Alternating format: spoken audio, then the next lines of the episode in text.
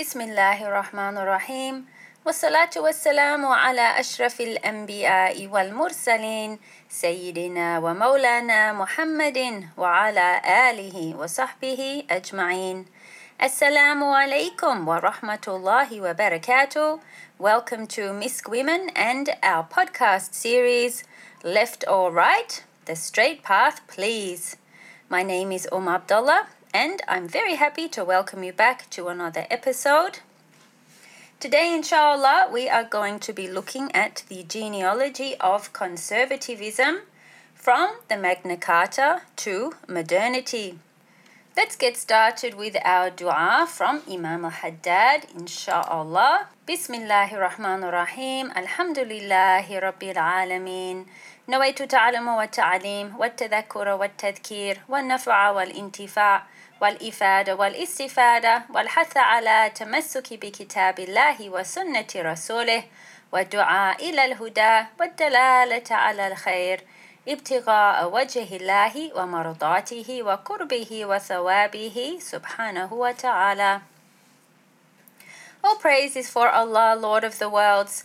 I intend to learn and teach, to remember and remind, to benefit myself and to benefit others, to derive usefulness and extend it to others, to encourage adherence to the Book of Allah and the Sunnah of His Messenger sallallahu alaihi wasallam, to call to guidance and direct towards good, thereby seeking the countenance of Allah, His divine pleasure, closeness, and His reward, the most exalted and high. Ameen.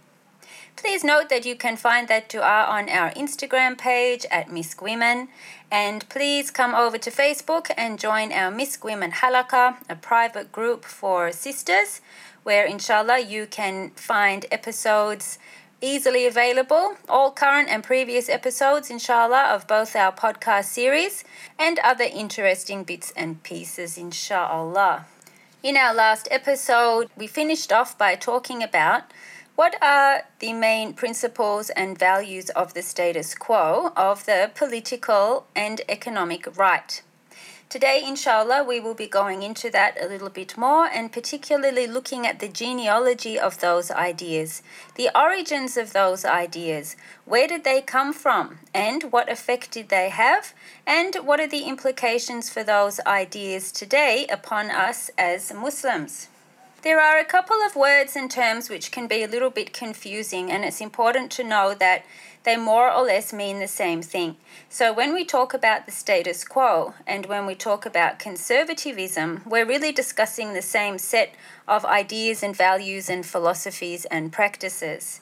However, this concept of the status quo is a little bit more general in the sense that it covers the whole of it from the beginning, whereas conservatism is a name and a label that was given to this set of values and ideas and philosophies around the time of the French Revolution. They refer to the same thing basically, and that's important to note.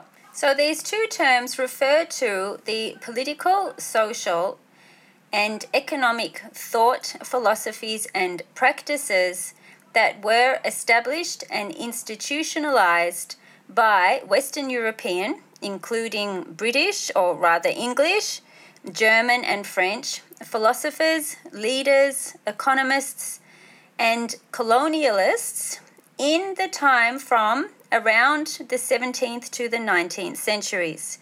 There was obviously something before that and after that as we continue into the 21st century, but this middle section is really the most important for the consistent development and application of these philosophies and ideas and practices.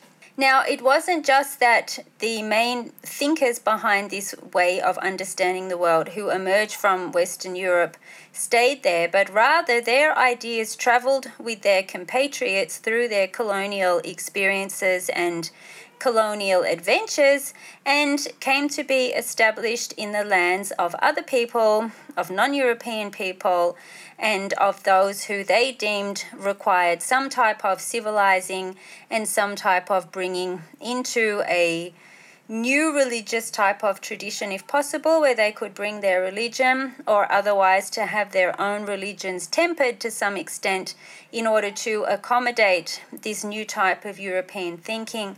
So it wasn't something that remained in Europe, but rather it spread to the entire world.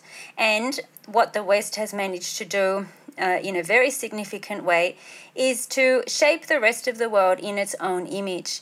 And it managed to do that through the establishment of these status quo ideas and practices. The main values and ideas that are included in this way of thinking are really summed up in the United States Declaration of Independence by the three words life, liberty, and the pursuit of happiness.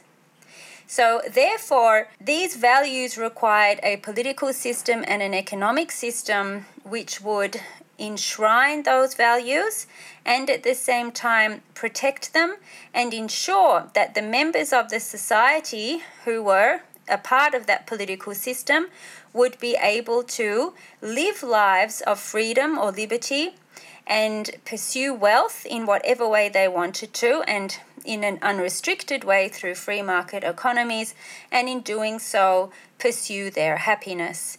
So it's a very materialistic way of being. Now, these values emerged, of course, from the Judeo Christian tradition, and they go back even a little bit further, which we're going to look at now. And now they're associated, for example, with the Christian right and with the evangelical movement in America, particularly. Uh, but what really happened was that these values became associated with people of reason. So rather than people of a religious and metaphysical mentality. So even though they are couched in a framework of Christian religious values, the primary intent is not really to bring about a Christian worshipping type of society that bases its whole understanding of being on metaphysical religious values, but that rather those metaphysical religious values should support their materialistic intention and allow for the full pursuit of materialistic fulfillment.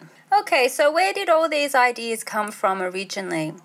Well, in 1215 in England, there was a king called King John who was having some issues and difficulties with his barons. Now, at the time, there was a political system of the crown, of the ruler who was divinely inspired by God or who was a representative of God, apparently, and he had a group of aristocrats called barons and other people under him, like dukes. And others who were the landowners, and he used to tax them and of course, the peasants or the farmers who worked for these wealthy people were considered like property of them, not exactly like slaves, but almost. And so, obviously, the aristocratic classes had a lot of power if they chose to wield it. In this case, they were tired of taxes being imposed on them by the king, which apparently were used to fund his very expensive overseas wars. And it seems that some things have never changed, and so they rebelled and they confronted him. They didn't want to pay these taxes, and there was some type of consultative process, and they reconciled this issue through a document called the Magna Carta. And in that, there was a very important phrase or a very important clause which stated that all free men had the right to justice and a free trial. So, this meant that there couldn't be any absolute rule over anybody else without recourse to some type of system of justice whereby people could bring their case if they felt that there was a wrong being committed against them and that they would be able to have their appeal uh, heard in such a way and adjudicated according to their peers. So, this was a very important value because it meant basically that there was now a rule of law which was governing the land, and that nobody, including the king or any authority, was above that rule of law. And in doing so, it created a sort of liberation for the people, only for the rich people, of course, because it meant now that there was a recognition of essential rights and liberties, and that they were in a position to have those well enshrined and protected and insured for them. This uh, revision of the Magna Carta and process of consultation continued for several decades, uh, particularly during the lifetime of King Henry III, who was King John's son.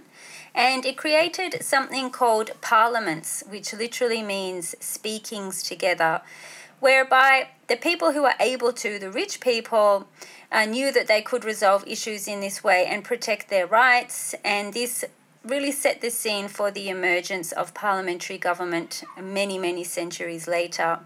However, this concept of all people being subjected to the rule of law was uh, very significant, and it actually was one of the main inspirations for the American Declaration of Independence, which would come later in the 18th century and even informed the creation of the United Nations Declaration of Human Rights in 1945.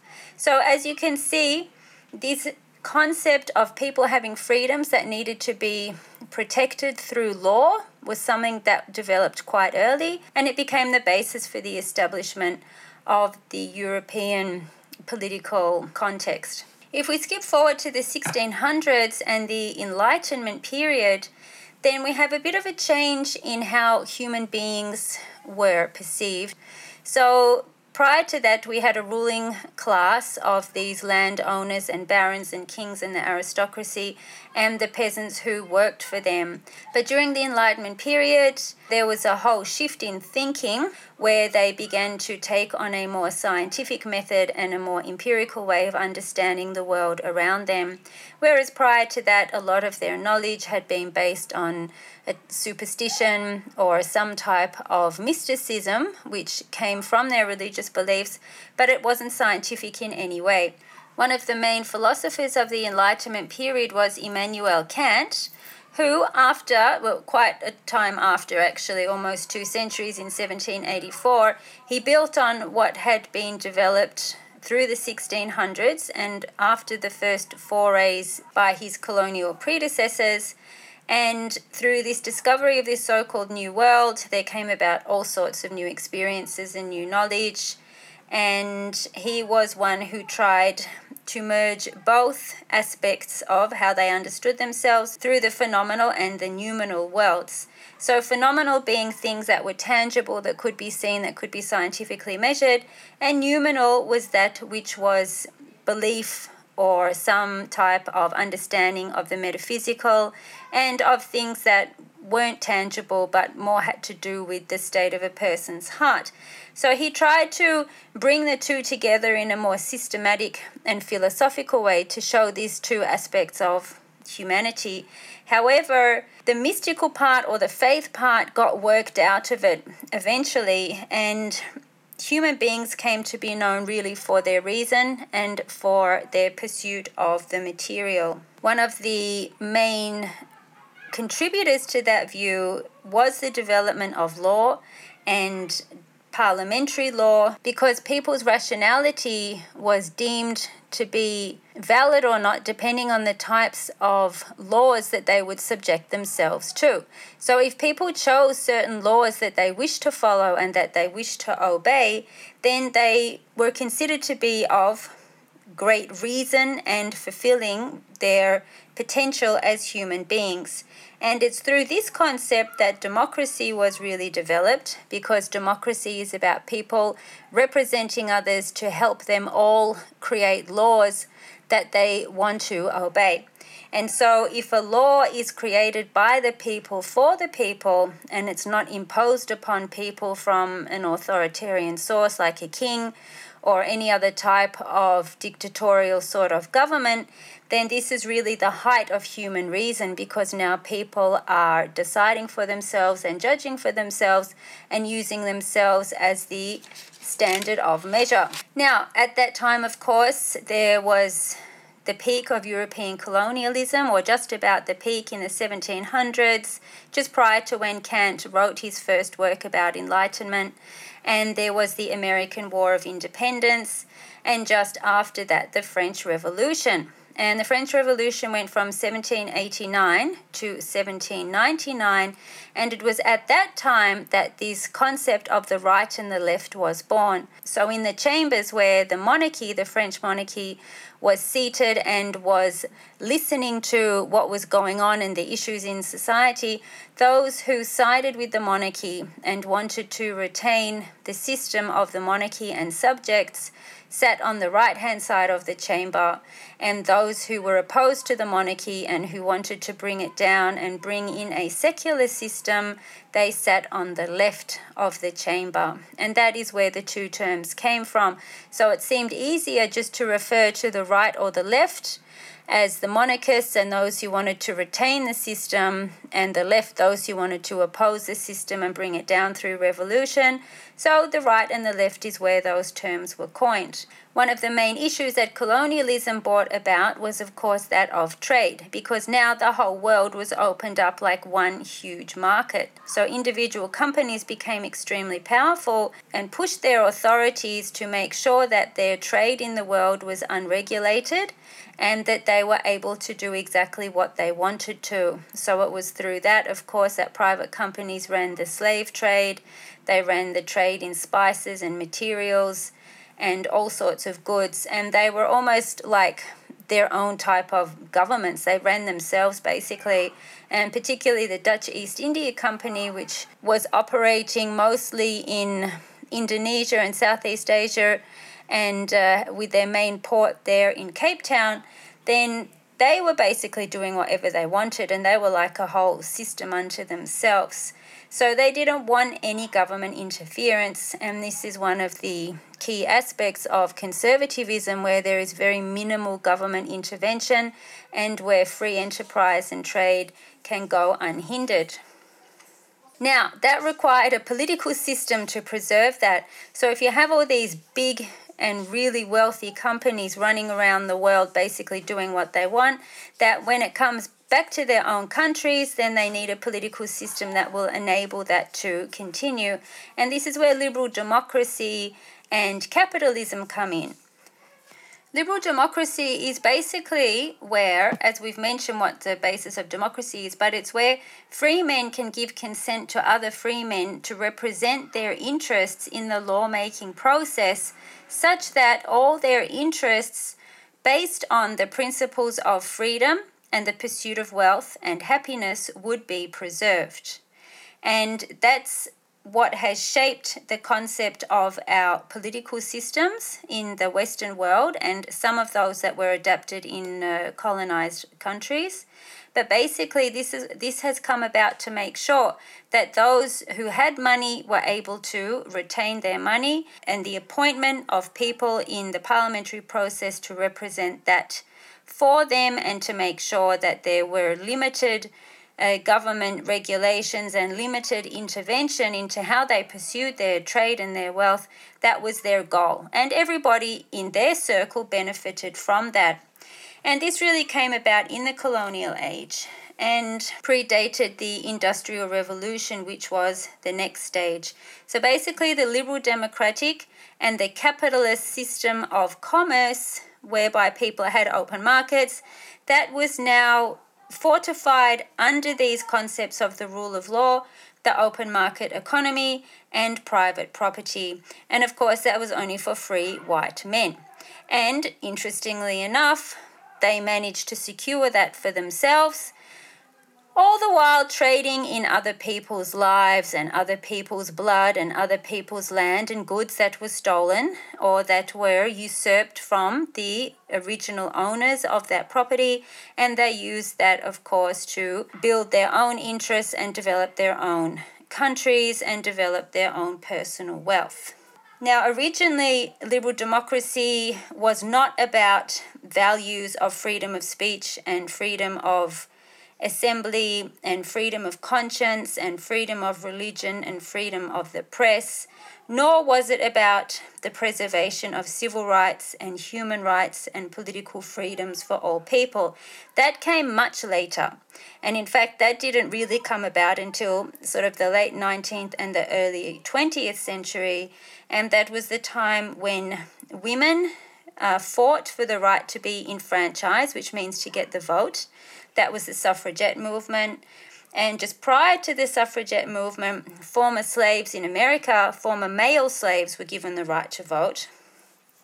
And this concept of universal human rights really came about in, uh, well, became enshrined in 1945. So, those types of values which liberal democracy is meant to enshrine didn't come until much later. But as we said, the values that it did enshrine at the beginning was this concept of freedom, freedom of wealth, and the pursuit of happiness for white men only. Thereafter, we got the Industrial Revolution, and we saw that there were great changes in the living conditions and in the societies, particularly in Britain and in Germany and France and countries in Western Europe. And then that is when the Marxist view came along. So Karl Marx and Friedrich Engels worked together, and in about 1848, they published their Communist Manifesto. And this became the first challenge to this whole status quo of political, economic, and social institutions and structures and values and standards that had been put into place through the development of Europe and through the colonial expansion. So that's when the first real challenge came, and that's when the left was really born. So originally it was there from the French Revolution, but it didn't really get going um, in full opposition to the status quo until about that time, about the 1850s. And that will be the topic of our next episode, inshallah, because it's too much to do all of these things in one go. So basically, what the conservative movement does is, in the face of this conflict that the left created for it from about the 1850s, since then it's been trying to maintain and preserve and conserve itself. And that's where this word conservatism really comes in. So there are people who believe in these principles and they believe in liberal democracy and they believe in free markets and they believe in having as little government intervention into their economic their private economic lives and also their personal lives as possible. And they believe that the only way to continue that their fundamental rights, such as those, are maintained is through the preservation and conservation of those values and the institutions and the structures that enabled those values to be established and that enabled their civilizations and societies to thrive under those values and structures. Of course, this has got nothing to do with the rest of the world and the rest of humankind, including women and enslaved people and all those others whose land they took and stole, and the genocide that went on in order for this select and very exclusive group of people to pursue those values. Of course, it just doesn't really pay any attention to that because that's not the point. The point is that these values of liberalism, of liberty, that they should be maintained. And it's through that that they feel that society is maintained and that first of all, that reasonable people develop proper values and they develop a proper way of understanding themselves and their families and their societies, and that they are therefore imbued with the ability to be reasonable and to make reasonable judgments and to be leaders and to continue in this process of creating societies in which individual wealth and property is allowed to flourish, and that there should be a very moral foundation to society, which people know right from wrong, have good manners, and it's through that that Western civilization would be enabled to continue and flourish. And there are some proponents for that who are quite well known, apart from the obvious uh, conservative politicians that would be in anyone's society at the moment, as well as conservative thinkers and philosophers, although they are becoming fewer and fewer as the left increases its dominance in all fields, particularly in academia and particularly in politics. Although, when it comes to economics, you don't really get too many leftists these days complaining about the free market because everybody is trying to be wealthy, people who are out there trying to get wealth in whatever way that they can. So, this free market idea persists and it still dominates. And there are some countries whose governments do really try to uh, control a lot of the wealth development in their own countries. But for the most part, the world has been completely dominated by the free market economy idea. And uh, that's, that's the status quo when it comes to economics. So, what are the implications for Muslims with this conservative status quo system? Well, historically, of course, colonization and the way in which Europe came and imposed its very alien ways and ideas upon non European people. And in doing so, they sought to replace indigenous ways and indigenous social, political, and economic systems. One way that they tried to do that and have a huge impact in Muslim lands was, of course, through the educational system.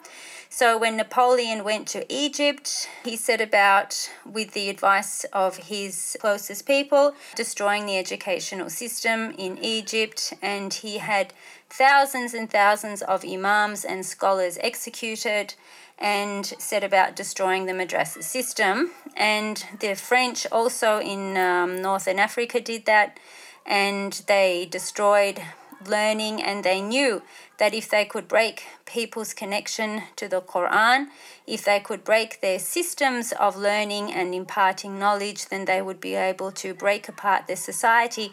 And the first thing, of course, that any colonial and uh, invading nation does is try and corrupt women. And they would bring in European women who would be mixing with men and who would be dressed in a different way. And although they still have this European sense of decorum and what was suitable or not, then they would bring in other women though, and they would try and corrupt the people. They'd try and corrupt the men through foreign women, and they would try and corrupt the women through foreign women and have these foreign women educate these sort of uncivilized and backwards Muslim women and try and bring them out a bit more uh, from what they thought was their homes and their backwardness. So that's usually the first two steps that any colonizing force does destroy the education system and corrupt the women. And they tried to do that in all the Muslim lands. Some had more success than others. More recent versions of such colonial indictments on other people would come under the topic of what we call neoliberalism, and they would take and they have taken the form of the military invasions into Afghanistan and into Iraq.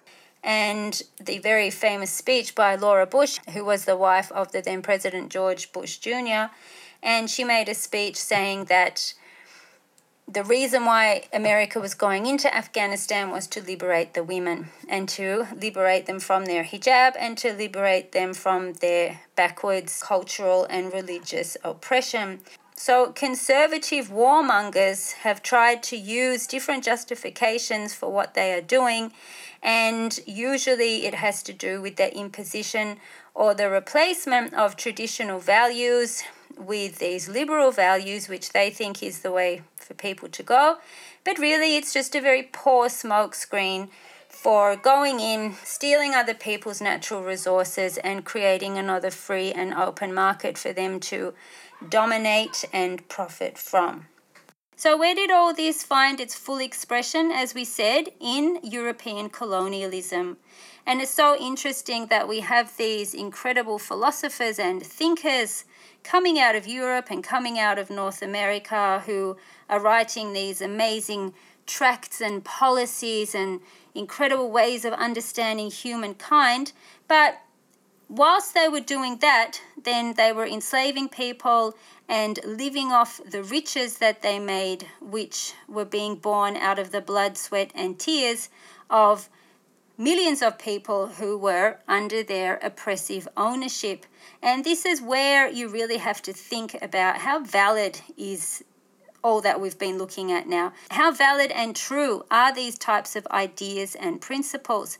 And just because they've been there now for several hundred years and have been the basis of Western civilization, uh, particularly in modern times, so it's upon these principles that our societies have been built, is it that they really are universal and right? Or is there another way of looking at the world? These are values that were developed by a very select group of people for their own benefit they had absolutely no qualms about using their reason to reason themselves into an understanding of the world that only they could benefit from, and in doing so, reason everybody else out. And then not only did that happen, but then they built an entire global system on their reasoning, which put them at the top and everybody else was excluded from that.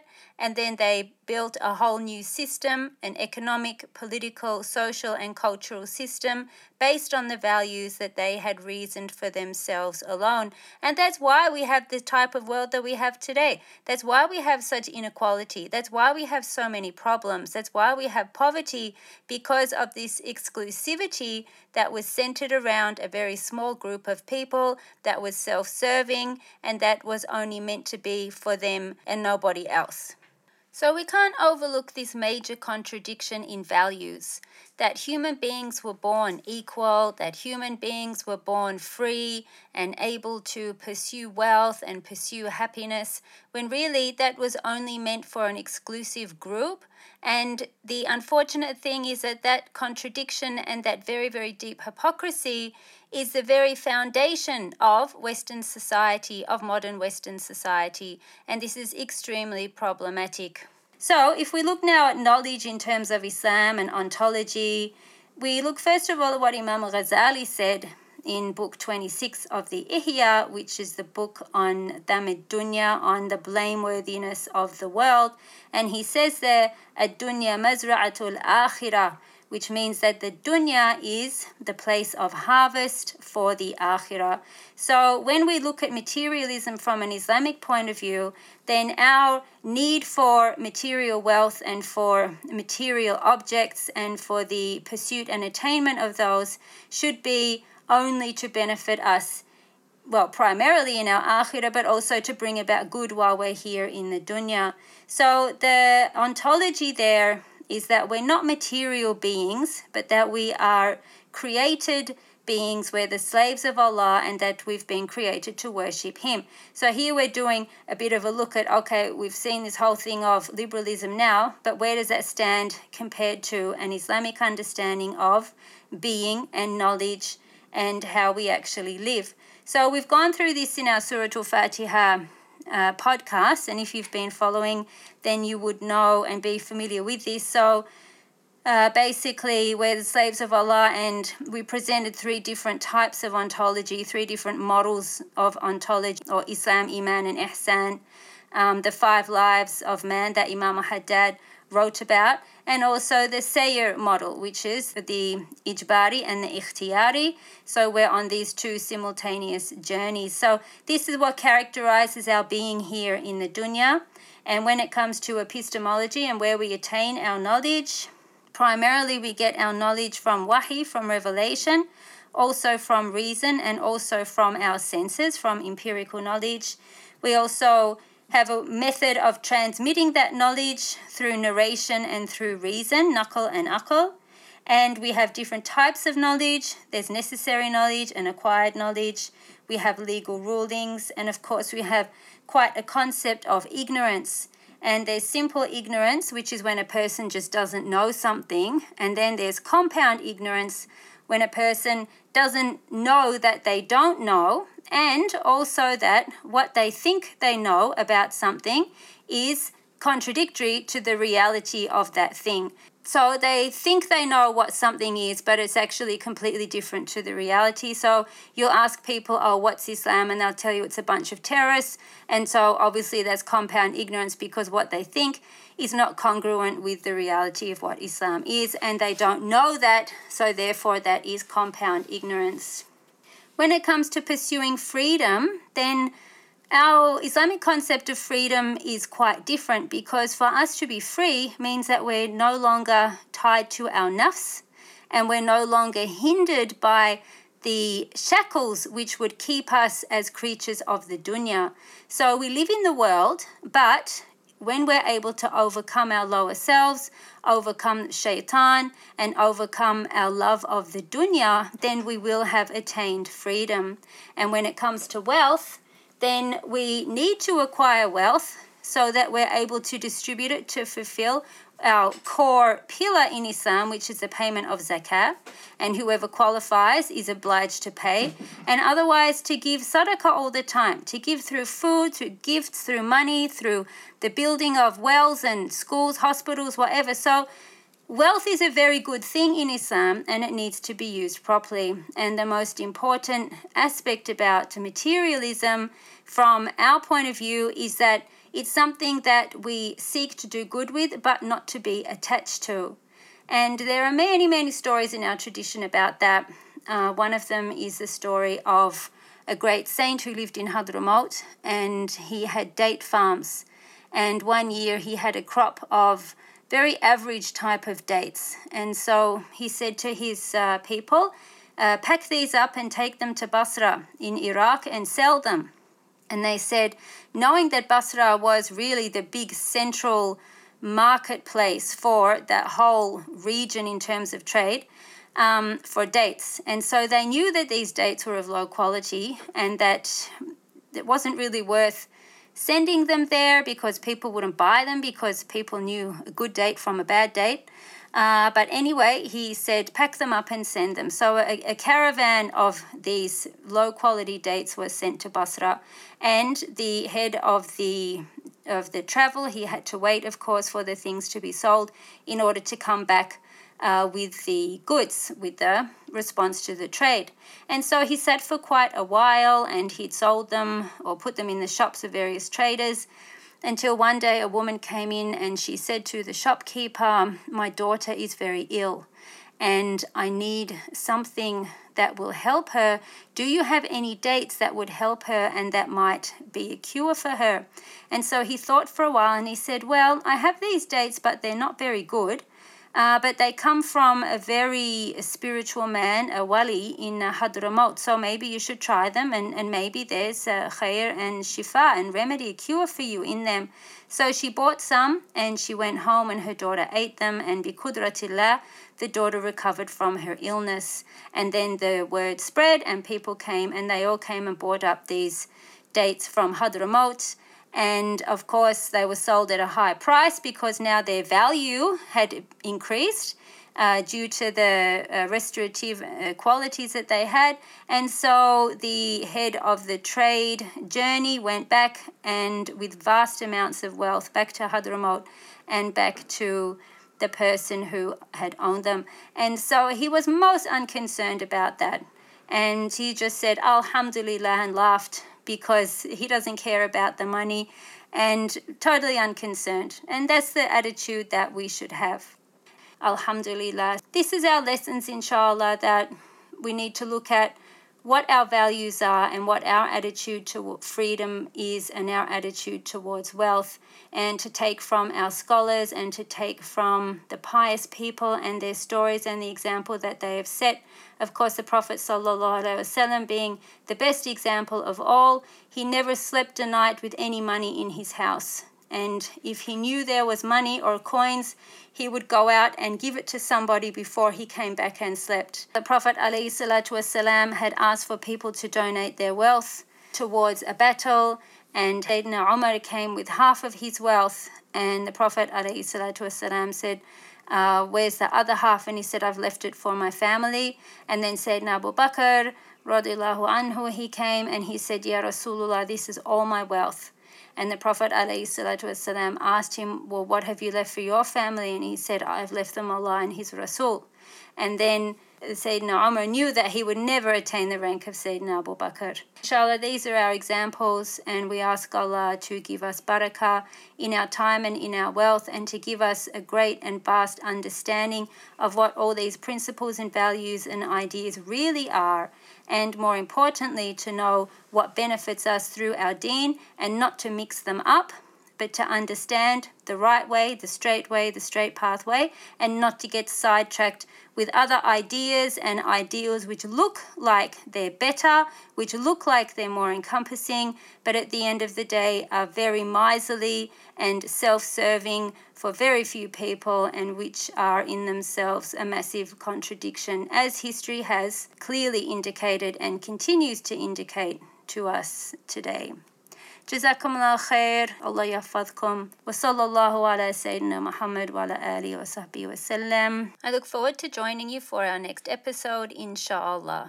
السلام عليكم ورحمة الله وبركاته سبحانك اللهم وبحمدك أشهد أن لا إله إلا أنت أستغفرك وأتوب إليك